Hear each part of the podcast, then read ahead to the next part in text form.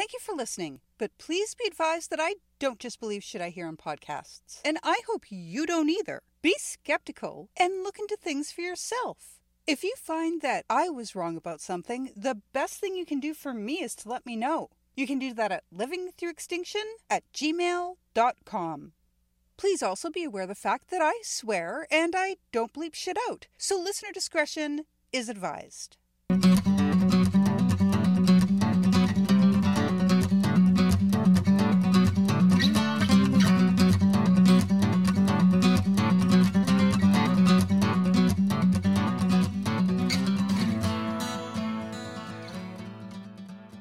Hi, I'm Ruby and this is episode ninety-seven of Living Through Extinction, a short, to-the-point podcast with science and skepticism, environment and wildlife, and stuff I find interesting or important that I want to learn more about. Today I talk about salt lamps and negative ionization, the strangeness of the platypus, a second isolated microbe from the Asgard Archaea group, and more atrocities found throughout Project twenty twenty-five's Mandate for Leadership. If you've joined me before, then thank you for returning. You have no idea how much I appreciate you. If this is your first time listening to Living Through Extinction, welcome! I hope you find it both fun and informative. And if you're interested in supporting the show, all the possible ways are listed after the final segment and thank yous. For this episode's skeptical segment, I'll be talking about Himalayan salt lamps. These salt lamps are made from large, hollowed-out chunks of pink rock salt. A light is inserted and it gives off a warm, pretty pink glow. If you like the way they look and the light makes you happy, then enjoy your salt lamps. If you think they are helping your health in some way, I'm sorry, but they absolutely are not. In fact, the method by which the frauds will tell you that they heal you, by negatively ionizing the air, if they actually did that in any way that could have an effect, it would actually be a negative one. The second claim made is that they somehow absorb toxins. This statement is pretty much always bullshit. Which toxins? By what method does this occur? The answers are no toxins, and it doesn't occur. There has never been any evidence that sodium chloride, which this is, absorbs toxins from the air. Like a lot of medical woo, salt lamps have been gaining in popularity for years now. Faulty, misleading studies have to take some of the blame for this. They were done without controls and without random or adequate numbers of participants. It all came down to personal anecdotes, which never proves anything. Of course, the alternative market jumped in right away and started selling and promoting salt lamps as cures for all sorts of things. The most common health claim is that it will help treat respiratory conditions. It does no such thing. But if they're moral enough to sell it under false pretenses, they will also promote the false claims in order to make these sales. Quacks are even selling the lamps as treatments for serious issues such as chronic obstructive pulmonary disease. The negative ionization claim has a lot of flaws. The first being that the lamps would have to be immense, and even then it would be nearly impossible for them to do the air of an entire room. It would be in the immediate vicinity of the lamp itself, within inches. It doesn't flow the way water or gas does. Yes, the lamps are tiny ionizers, but the claim that the negative ionization is a good thing is also very flawed. If they were negatively ionizing the air in the room as they claim, the health effects would be negative, not positive. So it really is a good thing in this case that they do not do what they say they do. Ionization is what happens when charged particles attach themselves to pollutant particles in the air, charging them and causing them to stick to nearby surfaces. This removes them from the breathable air, but it doesn't remove them from the area. The ionization just grabs the pollutants and sticks them to a nearby surface, such as a desk or a lamp or a wall. This is a very temporary thing. They do not stay stuck to these surfaces. Pretty much any indoor activity will stir them up and send them into the air again. It could be dusting, vacuuming, blowing fans, someone walking by, or grabbing something off the surface. As long as there is life and movement in the home, they would not stay out of the air for long. Even worse, if they did work as claimed, and they did ionize the air in one's home, and one ended up inhaling these charged particles before they stick to a surface, they will stick in the person's respiratory tract instead and settle into the windpipe or the lungs. There, they will do a whole lot more harm than they would have done if they had stayed uncharged particles floating through the air. Studies on these ionized particles have shown that they have the ability to penetrate deep into the respiratory systems, causing both heart and lung issues. The good news is that the small lamps do not do enough to cause the health problems. If you have a three hundred pound salt lamp that's heated with a super hot bulb and you spend time regularly sitting right beside it, then you may experience the negative effects of ionization. The other negative thing ionizers do is make ozone, not stratospheric ozone, which protects our planet from many outside forces, but tropospheric ozone, which is also known as smog. Negative ionization can create tropospheric ozone indoors, which becomes harmful if allowed to reach high levels. Symptoms experienced from exposure to negative ionization-affected particles are coughing, wheezing, trouble breathing, stuffy nose, dizziness, tingling in the extremities, and fever. Long-term exposure leads to asthma and heart and lung disease. More recent, yet-to-be-confirmed studies have suggested it can also lead to seizures and blindness. Again, thankfully, the ones in people's homes are not large enough to do any harm. But if you are concerned about the air quality in your home, salt lamps are not doing anything to help with that. Ventilation is key, and of course there are actual air purifiers that do help a bit. Houseplants do even more though. There are houseplants which will absorb volatile organic compounds and other harmful chemicals which commercial air purifiers can't do. In summary, enjoy your salt lamp. Relax in its soft pink glow. But don't believe it's doing anything to clean the air or absorb toxins. That's just not the case. Be skeptical, damn it. One of my favorite animals, mainly due to its weirdness, is the platypus. They are so unusual that when samples were first sent to the British for study in the eighteenth century, it was assumed to be a hoax. And when the first Westerner, George Shaw, received a pelt and bill for study from Australia, he was certain someone was trying to pull one over on him. That's because the platypus almost appears to be a chimera of creatures. If a zoologist has observed ducks, beavers, and otters before, but never a platypus, it's understandable that they may at first presume someone took parts from these different animals and put them together to create something that doesn't exist. This is good skepticism, really, especially since such frauds have occurred in the past. But the platypus, as we all know today, is very real. It has a bill like a duck, as well as webbed feet kind of like a duck, a tail like a beaver, and the body and fur of an otter. Today, of course, we acknowledge that these creatures are real, and while their outward appearance is strange, so are a lot of their other qualities. For one, they are only one of two known mammals which do not birth live young.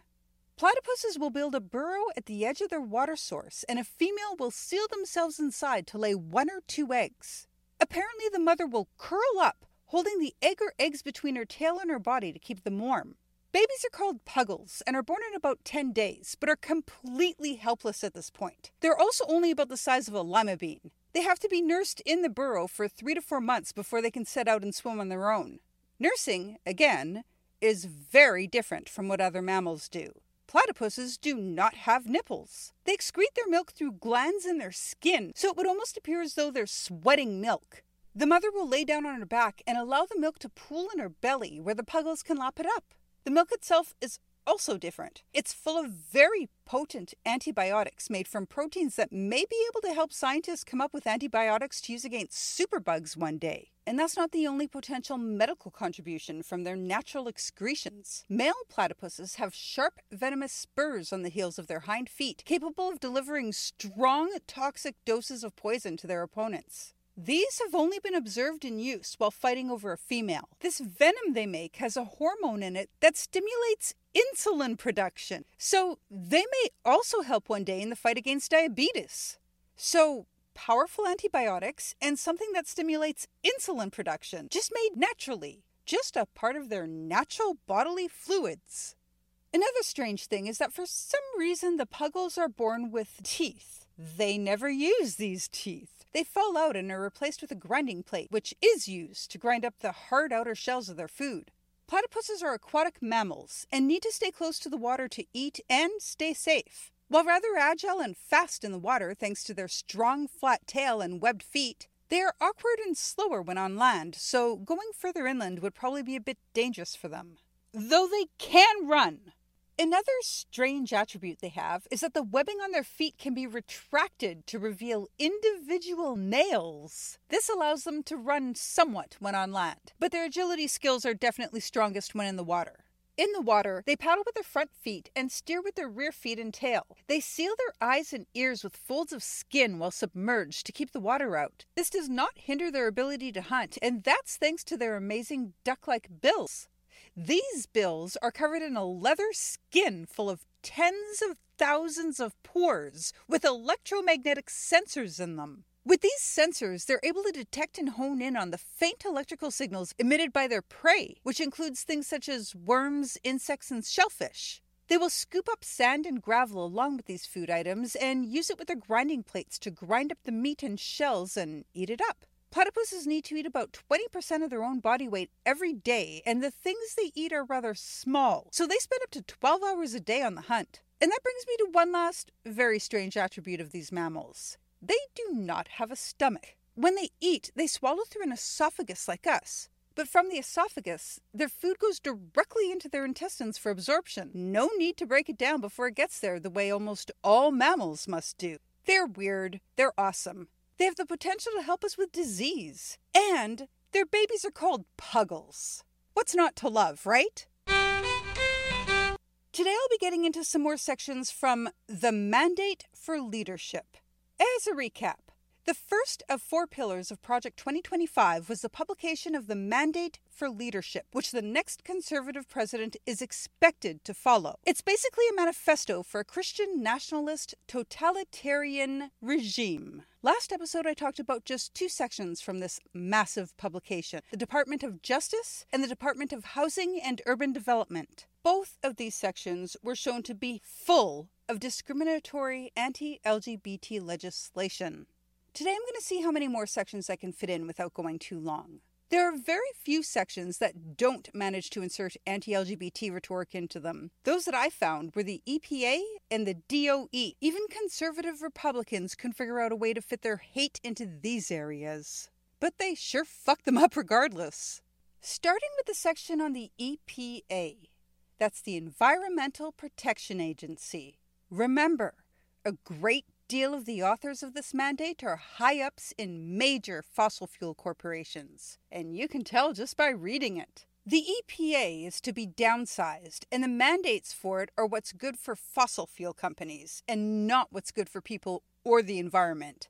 Read this section and you will see trigger terms such as the left's love affair with environmental extremism.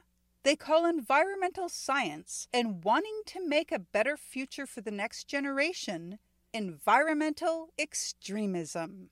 This section calls environmental sciences and caring about the environment, quote, a pseudo-religion meant to baptize liberals' ruthless pursuit of absolute power in the holy water of environmental virtue, unquote. What a bunch of nonsense! I don't even get what that statement is trying to say exactly, except it shows once again how they love to put their own way of feeling and thinking on others. There's no religion here, just science. No baptizing, that's you people. This section goes on to call environmentalism anti-human. Once again, the opposite of reality. Saving the planet for future generations is pro-humanity, and there really is no way to genuinely argue against that. The E P A section is also filled with all sorts of propaganda, conflating the liberals with the Chinese. Reading this reminded me of those propaganda posts that went around in Canada not that long ago. The ones about the evil liberals bringing in the dangerous five G from China. Just bullshit piled on top of bullshit piled on top of bullshit! Yet naive Canadians bought into it and spread these exact posts. The Mandate for Leadership calls for stocking the administration with climate change deniers, fossil fuel executives, investors, and lobbyists in order to accomplish a complete dismantling of any and all efforts to combat global warming. Even worse, as they allow it to continue, they also have zero plans for infrastructure and or community resilience plans for what's to come. After all, they're rich, so they'll be okay. What do they care about what's to come? It also calls for the shutdown of the Office of Environmental Justice and External Civil Rights, the Office of Enforcement and Compliance Assistance, the Office of Public Engagement, and the Office of Environmental Education. And removing the greenhouse gas reporting program for unregulated sources. States are to be barred from adopting California's stricter environmental standards for greenhouse gases. So much for states' rights, hey? It also calls for the banning of scientific studies which include health data in setting E P A regulations and the elimination of regulations against drilling on federal land. Are you hearing this? Like, they have this in writing for anyone to go and see. As those in the environmental sciences have been reading about how climate legislation is to be repealed and all environmental protections are to be gutted, they are calling it a war on our children's future. And they're right, it really is. An environmental scientist in one interview said that Project twenty twenty-five would, quote, far surpass the environmental carnage carried out by Trump, unquote. Meanwhile, there's wildfire smoke covering a huge chunk of the country, ocean temperatures reached hot enough to kill people in Florida, and we've reached record lows in sea ice and record heat in Arizona. Some of the descriptions I came across from people in environmental fields in regards to this document were insane, terrifying, and a blueprint to destroy the planet. They all seem to agree that this will hamper society's ability to deal with our rapidly growing climate crisis. Once Republicans are in power, the United States is not going to be a part of any solutions anymore.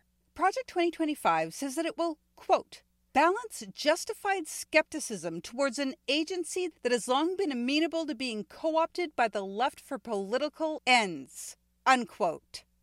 What a bunch of bullshit. Again! The left follows what's called scientific skepticism. The left uses skepticism to get to the truth. What they are talking about in Project twenty twenty-five is called cynical skepticism. Not the same thing at all. From a related but kept separate section of the Mandate for Leadership, we have the D O E. That's the Department of Energy. A direct quote from this section. The next administration should work with Congress to eliminate all Department of Energy applied energy programs, unquote. It goes on to talk about expanding natural gas infrastructure and the use of fossil fuels. Yes, really. They make the claim that unlike the Democrats, they want to make use of all possible resources, claiming that the people are being limited by green power. Again, bullshit. What they are saying is that they want to go back to coal and oil for as much as possible. And we have to remember that these are the people who make money off of these industries who are doing this. That's the only reason they keep spreading their climate change denial lies. Money! This section demands the defunding of all progressive policies such as decarbonization of the economy and renewable resources. Get this. It also calls for the elimination of energy efficiency standards for appliances. That way, people will use even more fuel and energy and they will make even more money. See this for what it is. A governmental cash grab at the cost of our kids' futures. They even list those items they want all regulations removed from. Air conditioners, furnaces, water heaters, stoves, washing machines, dryers, refrigerators, dishwashers, light bulbs, shower heads. They claim that these regulations reduce consumer choice. Right. Trying to make it seem like they're doing this for the people, when it's really just about putting more money in their pockets. You know what else reduces choice? Seatbelt laws, speed limits. But we know they save lives, so society has deemed them worthy, just like appliance regulations. They actually call for the Office of Energy Efficiency and Renewable Energy to be eliminated along with the Office of Clean Energy Demonstrations. And one more direct quote from this section. The president should refuse to provide climate reparations and should encourage other countries to reconsider their desire to provide reparations, unquote. The last bit this section covers is weapons of war. The U S is to continue to develop new warheads for land, sea, and air, create a second plutonium pit, and reject ratification of the Comprehensive Test Ban Treaty. Yikes! Now, let's take a quick look at what they have to say under the section of intelligence. Anything Biden did to, quote, further the woke agenda should be reversed and scrubbed from all policy manuals, policy documents, and agendas, unquote. And another quote from this section. the president should immediately revoke Executive Order one four zero two zero four one and every policy, including sub-regulatory guidance documents produced on behalf of or related to the establishment or promotion of the Gender Policy Council and its subsidiary issues. And yet another quote. Abolishing the Gender Policy Council would eliminate central promotion of abortion, comprehensive sex education, and the new woke gender ideology, which has a principal tenet of gender-affirming care and sex change surgeries on minors. Unquote. Wow. Talk about a bunch of lies. And we once again have projection here. Religions have tenets and commandments. The existence of genderqueer people or fluid people do not. They just are. Next quote. Remember, I'm pulling this from the section on intelligence. The president should appoint a position point of contact with the rank of special assistant to the president to coordinate and lead the president's domestic priorities on issues related to life and family. And, quote, any program or operation found to be inconsistent with the president's agenda should be immediately halted, unquote. Again, with their agenda. And one more from the section on intelligence. Quote, the United States has never seriously pushed back against the E U. Now is the time. Unquote. I'm going to finish off part two with a section on the Department of Health and Human Services. Again, all sorts of anti-L G B T legislation throughout, but not just L G B T. They don't want any restrictions on discriminating. All that has to go. A direct quote from this section. The president should direct agencies to rescind regulations interpreting sex discrimination provisions such as prohibiting discrimination on the basis of sexual discrimination, sexual orientation, gender identity, transgender status, sex characteristics, et cetera. Unquote. So, discrimination and bigotry for everyone. Fuck. Again, this section talks about our families and how, in their eyes, we should be. It talks about promoting stable and flourishing married families. Quote, families comprised of a mother and a father and their children are the foundation of a well-ordered nation and healthy society. Unquote. Super bullshit. Some of the most free nations in the world, with the happiest citizens, are accepting of families made up of loving couples of any consenting adult pairing. And they also have healthier citizens because those same nations have free health care. In another part of this section, you will read about how current family policies are fraught with agenda items focused on L G B T plus equity. What agenda? You are the ones with a very clearly outlined agenda. For fuck's sake. Oh, and single mothers are to be hit in this section as well. Quote, subsidizing single mothers must stop. Funny they never mention single fathers. You see what that comes down to, right? When you combine their anti-abortion laws with anti-single motherhood plans.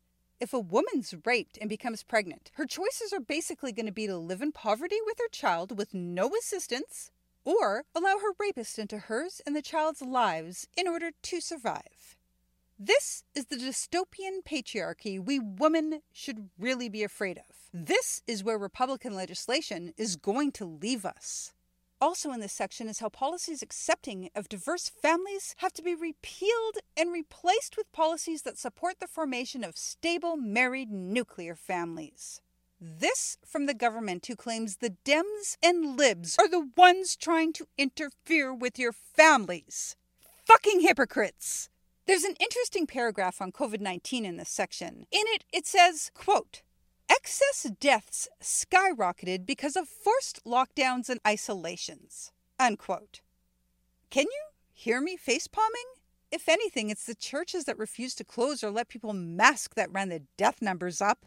Meanwhile, this section also says that the C D C needs to consider how much risk mitigation is worth the price of shutting down churches. Quote, what is the proper balance of lives saved versus souls saved? Unquote. Holy fuck. Lives are more important every time, you dumb fucks. They want the Center for Disease Control to consider the soul. They want a scientific institution to bow down to their religious beliefs and consider something which isn't even proven to exist. That's some pretty fucked up shit. Of course, this section for the Department of Health and Human Services also has a lot of shit about abortion in it. It's to become illegal to promote abortion as healthcare, even though it totally is. And women are already losing their reproductive futures because of not receiving that care after miscarriages and live births. For more detailed information on that, listen to Living Through Extinction, episode ninety-three. The mandate calls for the government to specifically fund studies into risks and complications of abortions. I can tell you those studies have been done. Do we really trust any additional studies that these obviously anti-science politicians are going to have done? The fact of the matter is, carrying a baby to term in the United States is far more dangerous, has far more risks than abortions, surgical or medical. Check your own nation's medical records, people. The U S maternal mortality rate for full-term births is fucking high. There is so much purposeful disinformation in this section that there's no way I can cover it all. It calls liberal states sanctions for abortion tourism, like people are doing it for fun. Notice how they love stealing terms, taking this one from disaster tourism or tragedy tourism. The difference being that nobody has abortions for fun. There's actually a section on what they call abortion survivors.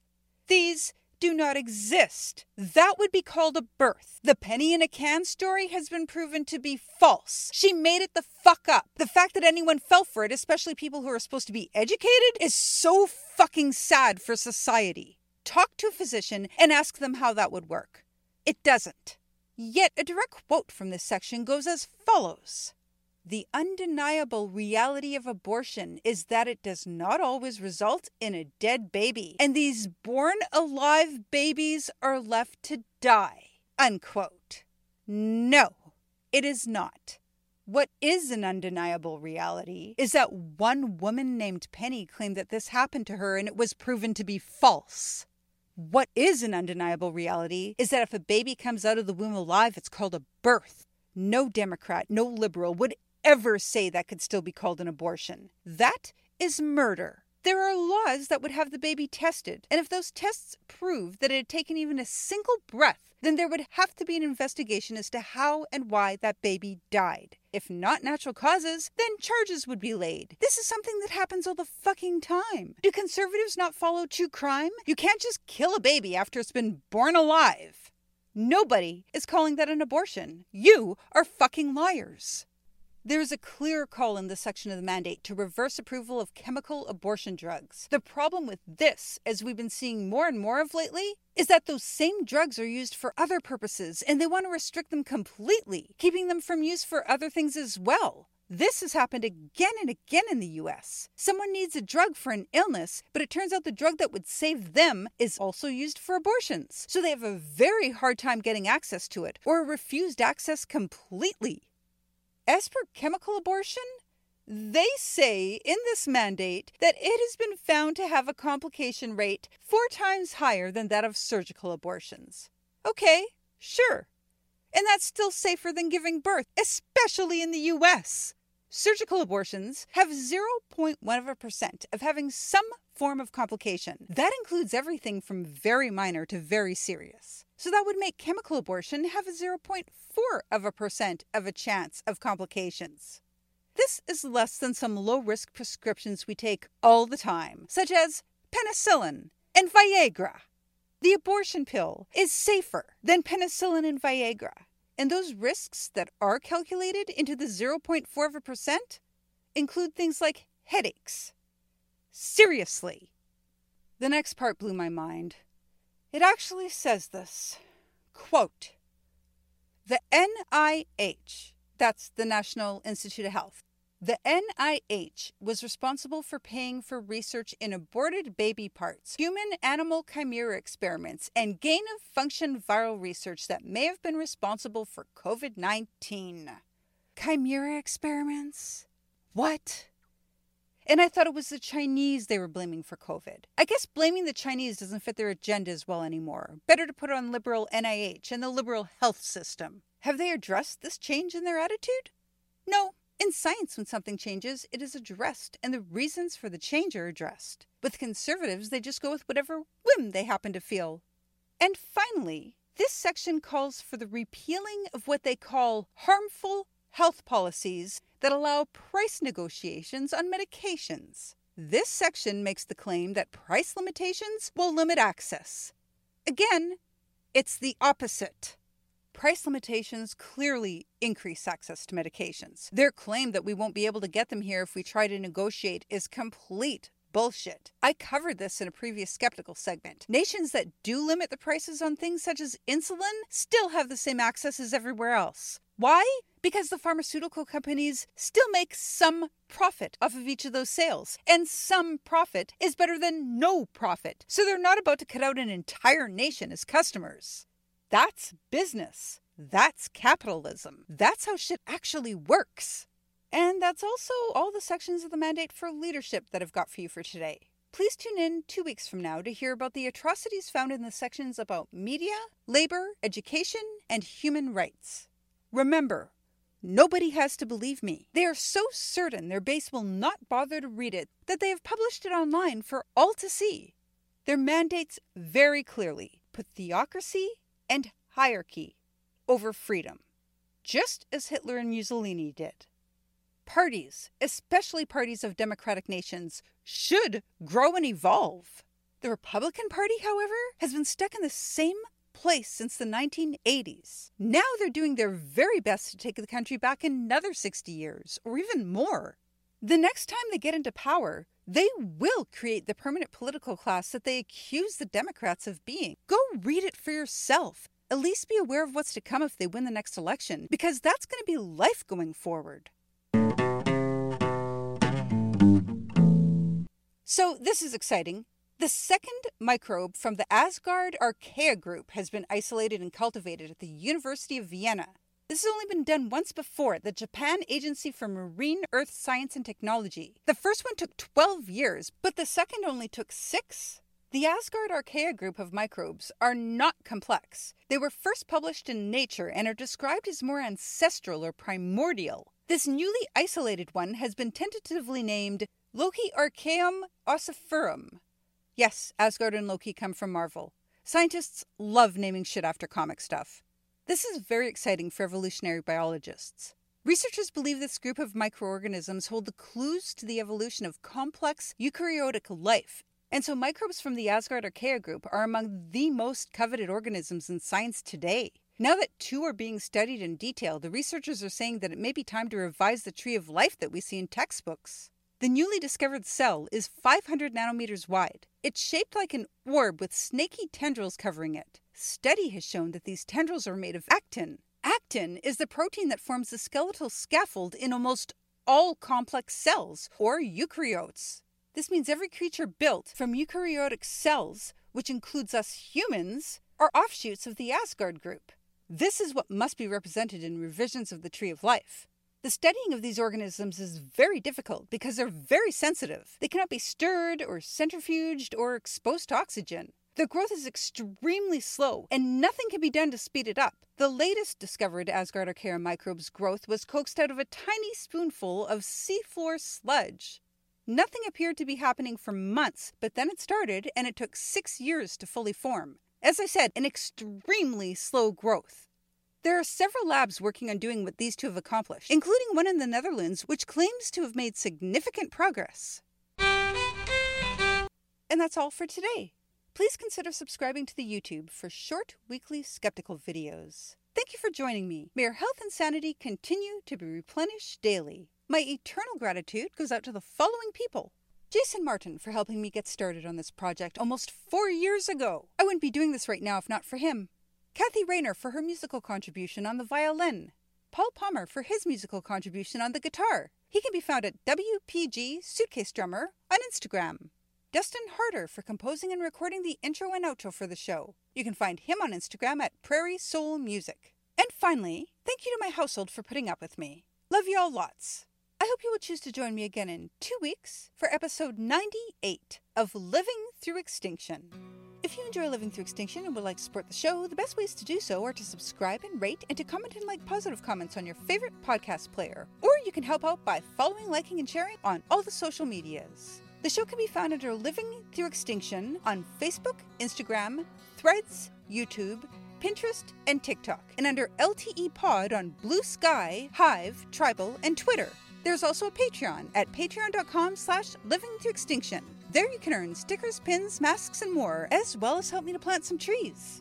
If you have any comments, corrections, questions, or suggestions, please email them to livingthroughextinction at gmail dot com or message me through one of the social medias.